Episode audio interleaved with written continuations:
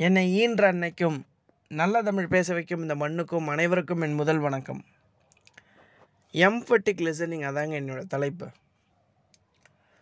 நம்ம வாழ்க்கையில் நிறைய பேர் பார்த்துருப்போங்க. ஒரு சிலர் வந்து பேசிக்கிட்டே இருப்பாங்க.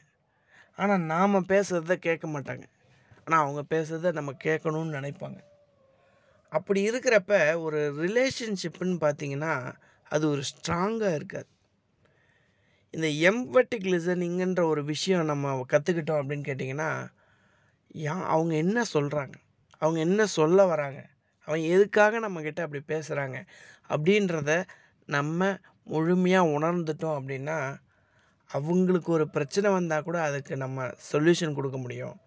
இல்லை அவங்களால நமக்கு ஏதாவது பிரச்சனை வந்ததுன்னா நம்ம அதை பேசி தெளிவாக புரிய வைக்க முடியும் அப்படின்னு நான் நினைக்கிறேன். இப்படி தாங்க ஒரு ஹஸ்பண்ட் அண்ட் ஒய்ஃப் வந்து ஒரு வீட்டில் வாழ்ந்துட்டு வராங்க. அந்த ஹஸ்பண்ட் எவ்வளோ நல்லது இந்த சொசைட்டிக்காக செய்யக்கூடியவர் அப்படின்னு பார்த்தீங்கன்னா ஃப்ரீ கவுன்சிலிங் கொடுப்பார். யாருக்கு என்ன பிரச்சனை வந்தாலும் அவருக்கு கால் பண்ணி சார் எனக்கு இது பிரச்சனை சார் மனசு ரொம்ப கஷ்டமாக இருக்குது சார் அப்படின்னு சொன்னால் ஃப்ரீ அரை மணி நேரம் கவுன்சிலிங் கொடுப்பார். இப்படி அவங்க கவுன்சிலிங் கொடுக்க கொடுக்க ஒரு நாள் வந்து அவருக்கு ஒரு கால் வருது. சார் என்னுடைய ஹஸ்பண்ட் ரொம்ப மோசமாக இருக்கிறார் சார். அவரை வச்சுட்டு என்ன பண்ணுறதுனே எனக்கு தெரிலிங்க சார்.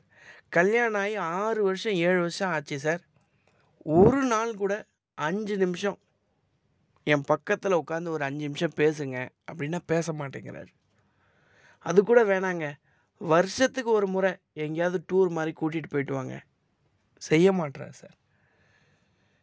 அட வாரத்துக்கு ஒரு தடவையாவது மாதத்துக்கு ஒரு தடவையாவது பக்கத்தில் இருக்க பார்க்கு இந்த பீச்சுக்கு அப்படின்னு அவர் கூட டைம் ஸ்பெண்ட் பண்ணும் ஸ்பெண்ட் பண்ணும் அப்படின்னு நினச்சி நினச்சி ஏங்கி என் மனசெல்லாம் வெறுத்து போச்சு சார் எனக்கு என்ன பண்ணுறதுனே தெரிலிங்க சார் அப்படின்னு சொல்லி இவங்க அந்த மேடம் சொல்கிறாங்க அந்த ஒரு லேடி பேசினதுக்கப்புறம் இவர் கவுன்சிலிங் கொடுக்க வரவர் வந்து இவருக்கே என்ன பண்ணுறதுன்னு தெரில ஏம்மா இவ் நிலமை இவ்வளோ மோசமாக இருந்ததுன்னா அப்படிப்பட்ட மனுஷனோட நீ வாழ தேவையில்லை.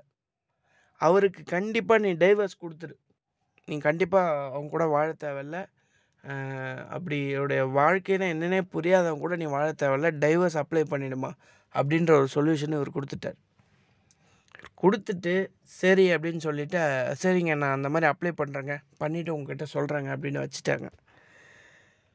வச்சுட்டு திரும்ப இவர் ஆஃபீஸில் இருந்து பேசுகிறாரு ஆஃபீஸ் முடிச்சுட்டு பேக்கெல்லாம் எடுத்துகிட்டு வீட்டுக்கு வராரு. அவங்களோட ஒய்ஃபு டைவர்ஸ் பேப்பரோடு உட்காந்துருக்காங்க அவர் பேசினதே யாருன்னு பார்த்தீங்கன்னா அவங்க ஒய்ஃப் கூட தான். ஒரு சில விஷயம் நம்ம வாழ்க்கையில் புரிஞ்சிக்க வேண்டியது ரொம்ப அவசியங்க. ஏன்னு கேட்டிங்கன்னா நாம் நிறைய படிச்சிருப்போம். இந்த உலகத்துக்கே அறிவுரை சொல்லுவோம். ஆனால் அப்படிப்பட்ட அறிவுரையை நமக்கு தேவையான குடும்பத்து கூட பயன்படுத்துகிறோமா குடும்பத்து கூட அன்பாக இருக்கோமா? அப்படின்னு கேட்டிங்கன்னா கிடையாதுங்க.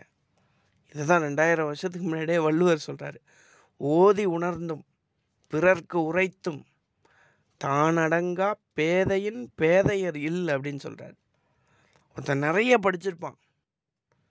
இந்த ஊருக்கெல்லாம் சொல்யூஷன் சொல்லுவான் இந்த கவுன்சிலிங் கொடுத்த ஒரு மாதிரி. ஆனால் அவனுக்குன்னு ஒன்று இருக்கிற குடும்பத்துக்கிட்ட அதை பயன்படுத்த மாட்டான்.